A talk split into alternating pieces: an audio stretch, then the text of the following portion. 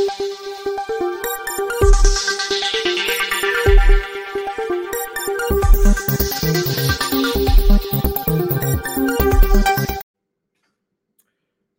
राम। राजनीति 2024 की बड़ी रोचक होने वाली है। और चूँकि विपक्षी गठजोड़ के तौर पर आ रहा है तो नरेंद्र मोदी, अमित शाह ने भी नए सिरे से एनडीए बनाना शुरू कर दिया। और देखिए, जैसे विपक्षी गठजोड़ भारतीय जनता पार्टी को परेशान कर रहा है कि चुनौती हो जाएगी, कहाँ कैसे लड़ेंगे, उसमें क्या करना है तो उसके लिए वो रणनीति बना रहे हैं। तो अब जो ये एनडीए नए सिरे से जिसका रिवाइवल हो रहा है, वो कांग्रेस पार्टी को बुरी बुरी तरह से परेशान कर रहा है। किस बुरी तरह से परेशान कर रहा है आप इसका अनुमान लगाइए? कि मल्लिकार्जुन खड़गे जैसा नेता, इतने गंभीर नेता हैं, इतने वरिष्ठ नेता हैं, वो अब कह रहे हैं कि मोदी जी, ये तीस पार्टियाँ जो आप कह रहे हैं एनडीए में आ रही हैं तो ये तीस पार्टियाँ कौन सी हैं? जरा बताइए। और कहीं ऐसा तो नहीं कि ये पार्टियाँ चुनाव आयोग में रजिस्टर्ड भी नहीं हो। ये कह रहे हैं। ये जो है, कह रहे हैं मल्लिकार्जुन खड़गे। राष्ट्रीय अध्यक्ष हैं कांग्रेस पार्टी के। इसका मतलब आप समझते हैं? इसका मतलब यह हुआ कि दरअसल दोनों तरफ़ से जो घेरेबंदी चल रही है उस घेरेबंदी में कोई भी जरा सी कसर नहीं छोड़ना चाहता और लंबे समय के बाद छोटे बड़े बड़े जो राजनीतिक दल हैं क्षेत्रीय दल हैं उनकी पूछ फिर से बढ़ गई। अब अभी कुछ दिन पहले जयंत चौधरी कह रहे थे पत्रकारों के सवाल के जवाब में, क्या नया कुर्ता सिलवा लूँ क्या? नया सूट सिलवा लूँ क्या? और अब वो पहुँच गए हैं, कहा? बेंगलुरु। लेकिन असली खबर न बेंगलुरु में है, न दिल्ली में असली खबर है महाराष्ट्र में। जहाँ आज फिर से शरद पवार के भतीजे अजीत पवार अपनी मंडली लेकर पहुँच गए। कहाँ पहुँच गए? वो फिर से मिलने पहुँच गए अपने चाचा शरद पवार से। अब ये कमाल है। भाई, अभी तो आप मिल के आए थे और फिर आप चले गए मिलने। इसका मतलब क्या है? अब वो कह रहे हैं कि हम पवार साहब से इसलिए मिल रहे हैं कि हम उनसे कह रहे हैं कि पार्टी एक रखिए। अब यहाँ इस बात को थोड़ा ध्यान से सुनिएगा। शरद पवार नहीं कह रहे हैं कि अजीत पवार, प्रफुल्ल पटेल से हमने कहा कि पार्टी एक रखिए प्रफुल्ल पटेल और अजीत पवार कह रहे हैं कि शरद पवार साहब पार्टी एक रखिए। वाईबी चौहान सेंटर जो नरीमन पॉइंट पे है, वहाँ गए थे वो। और ऐसे ही इसके पहले भी जो मुलाकात हुई, वो भी अचानक हुई। सुप्रिया सुले को जयंत पाटिल का फ़ोन आया कि अरे, ये तो अजीत पवार, प्रफुल्ल पटेल, ये सारे लोग आ गए हैं। सुनील तटकरे, छगन भुजबल अब फिर से पहुँच गए। अब सवाल ये है कि ये बार बार क्या करने जा रहे हैं? ये बार बार जो मिलने जा रहे हैं, ये क्या करने जा रहे हैं? क्योंकि भाई, दोनों पक्ष अपना अपना जो एक जिसको कहते हैं ना कि अपनी अपनी भूमिका बता चुके हैं, रख चुके हैं सामने तो फिर ये क्यों मिल रहे हैं? अब ये सवाल तो बड़ा है ना। प्रफुल्ल पटेल कह रहे हैं कि मैं सुनील तटकरे और अजीत पवार आज फिर से शरद पवार से मिले और हमने उनसे फिर से कहा कि भाई पार्टी को एकजुट रखिए। उन्होंने हमारी बात सुनी, लेकिन कुछ कहा नहीं। कल भी यही तमाशा हुआ था। अब कल और आज के इस तमाशे में एक बात तो हो गई। जब सारे नेताओं के जो चॉपर्स हैं, हेलीकॉप्टर्स हैं, जेट्स हैं, प्राइवेट जेट्स हैं, वो सब लैंड कर रहे हैं बेंगलुरु में तो उस वक्त शरद पवार का जेट कब लैंड होगा? Private jet. अच्छा ये लोग बड़े लोग हैं, इनको कोई फ़्लाइट थोड़ी ना पकड़नी है कि कितने बजे की फ़्लाइट है वो देखें। ये तो इनको तय करना है और इनका निजी जहाज़ खड़ा होगा, ये उसमें बैठेंगे और उड़ जाएँगे। तो तो किसी वक्त बैठ सकते हैं। बस इजाज़त लेनी पड़ेगी, जो भी इजाज़त होगी और इस वक्त तो इजाज़त मिलेगी ही मिलेगी। इजाज़त नहीं मिलेगी तो ये भी आरोप लगेगा कि भारतीय जनता पार्टी देखिए, इजाज़त नहीं दे रही तो सब आएँगे अपने अपने निजी जेट में आएँगे। किसी को कोई कमर्शियल फ़्लाइट से आने की ज़रूरत नहीं पड़ेगी और कमर्शियल फ़्लाइट से आना होगा तो आ जाएँगे। कुछ लोग होंगे जो कमर्शियल फ़्लाइट से भी आएँगे। क्योंकि अब तो उधर भी पहले 24 पार्टियाँ कही जा रही थी, अब 26 पार्टियाँ हैं। उसमें उन्होंने छोटी छोटी और कई पार्टियों को जोड़ा है। अब जो एनडीए गठजोड़ है, वो तो पहले से ही बहुत बड़ा है। एनडीए में बहुत ढेर सारी पार्टियाँ हैं पहले से। ही लेकिन जो तीस पार्टियाँ हैं तो ये कौन कौन सी हैं?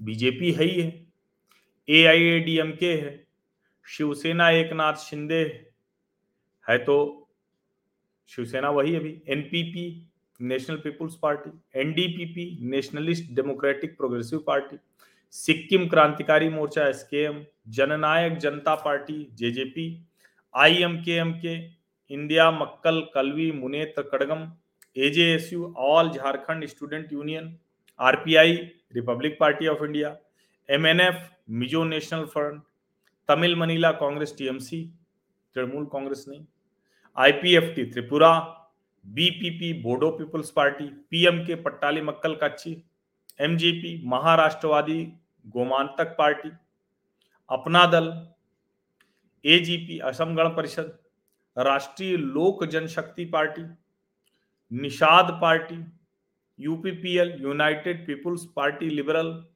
AIRNC all India NR congress Puducherry Shiromani Akali Dal Sanyukt Dhindsa Jana Sena पवन कल्याण वाली और इसके अलावा पार्टी जोड़ी है NCP nationalist congress party Ajit Pawar faction Lok Janshakti party Ramvilas यानी चिराग पासवान वाली, हिंदुस्तानी अवाम मोर्चा, हम, आरएलएसपी राष्ट्रीय लोक समता पार्टी उपेंद्र कुशवाहा वाली, वीआईपी विकासशील इंसान पार्टी ये मुकेश सहनी वाली, एसबीएसपी सुहेल देव भारतीय समाज पार्टी ओम प्रकाश राजभर वाली, ये नए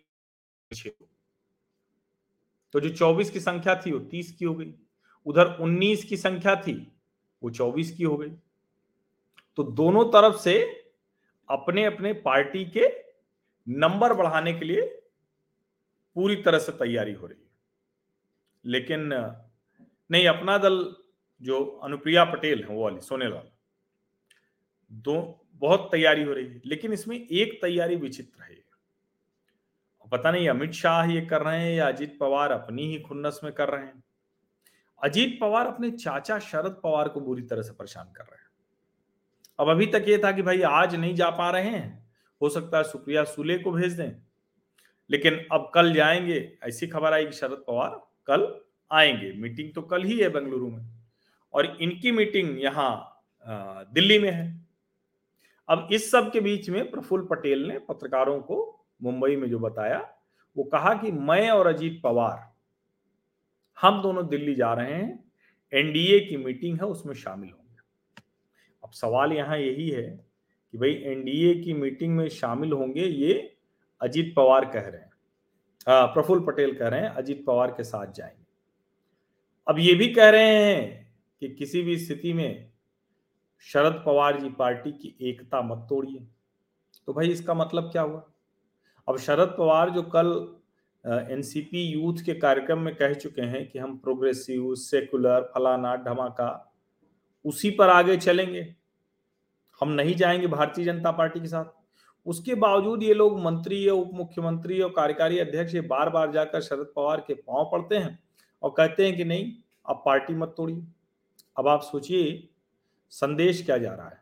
संदेश ये जा रहा है कि अजीत पवार, प्रफुल्ल पटेल, छगन भुजबल, दिलीप वलसे पाटिल, सुनील तटकरे, सब के सब तो पवार के सामने झुके हुए हैं।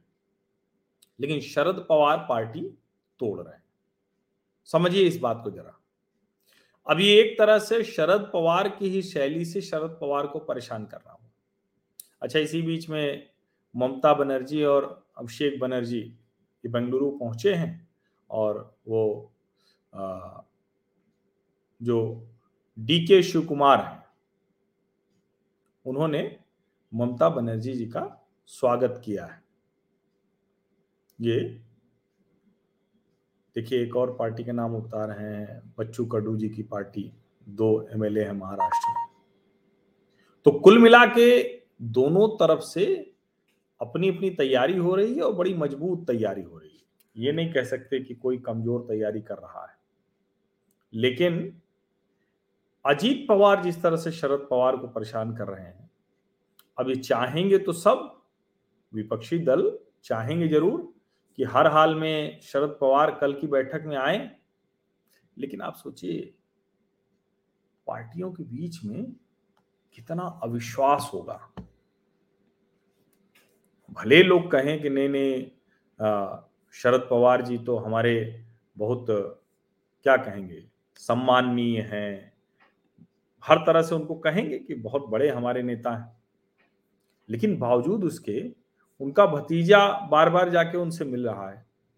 अभी जब वो सिल्वर ओक में गए थे, तब तो चलो ये बहाना था कि भाई, चाची जी की तबीयत खराब थी और चाची जी पोस्ट सर्जरी के बाद लौटी थी तो वो तो चलो जस्टिफाई हो रहा था, उसकी बात तो कर सकते थे। लेकिन चाची जी आ गई घर पे, उनसे जो भी बात हुई हो, उसके बीच में अगर शरद पवार से दो दो बार अजीत पवार और पूरा धड़ा मिलके आ रहा है तो क्या किसी के मन में संदेह नहीं आ रहा होगा? खूब संदेह आ रहा होगा। वैसे ही ये जो धड़ा है, इसमें एक दूसरे के ऊपर भरोसा तो कहीं है ही नहीं। कहीं भरोसा है क्या? आपको दिखता है? कहीं कोई भरोसा नहीं। और उसमें अजीत पवार ये जो कर रहे हैं, चाचा को भी परेशान कर रहे हैं, विपक्षी पार्टियों को भी परेशान कर रहे हैं। लेकिन ये ठीक वही शैली है। जैसे शरद पवार हमेशा रहते हैं किसी तरफ़। 2014 में भारतीय जनता पार्टी की सरकार बनाई बचाई विधानसभा में। उसके बाद बार बार नरेंद्र मोदी के राजनीतिक गुरु हैं, ये चलवाया। पद्म विभूषण भी ले लिया। बीच में जाकर मोदी से मुलाकात भी कर लेते थे। और ये भी कह दिया कि हमारे ट्रैप में फंस गई भारतीय जनता पार्टी। अब वो जो ट्रैप की बात थी तो अब तो ट्रैप में फंसे हुए बुरी तरह से ये भी जा रहे हैं। शरद पवार ट्रैप में फंसे जा रहे हैं, फंसे जा रहे हैं। जैसे वो करते थे ना, दो नाव पे हमेशा पैर रखे रहते थे। अब दो नाव पे पैर तो है, लेकिन नाव अब चल रही अपनी अपनी दिशा में।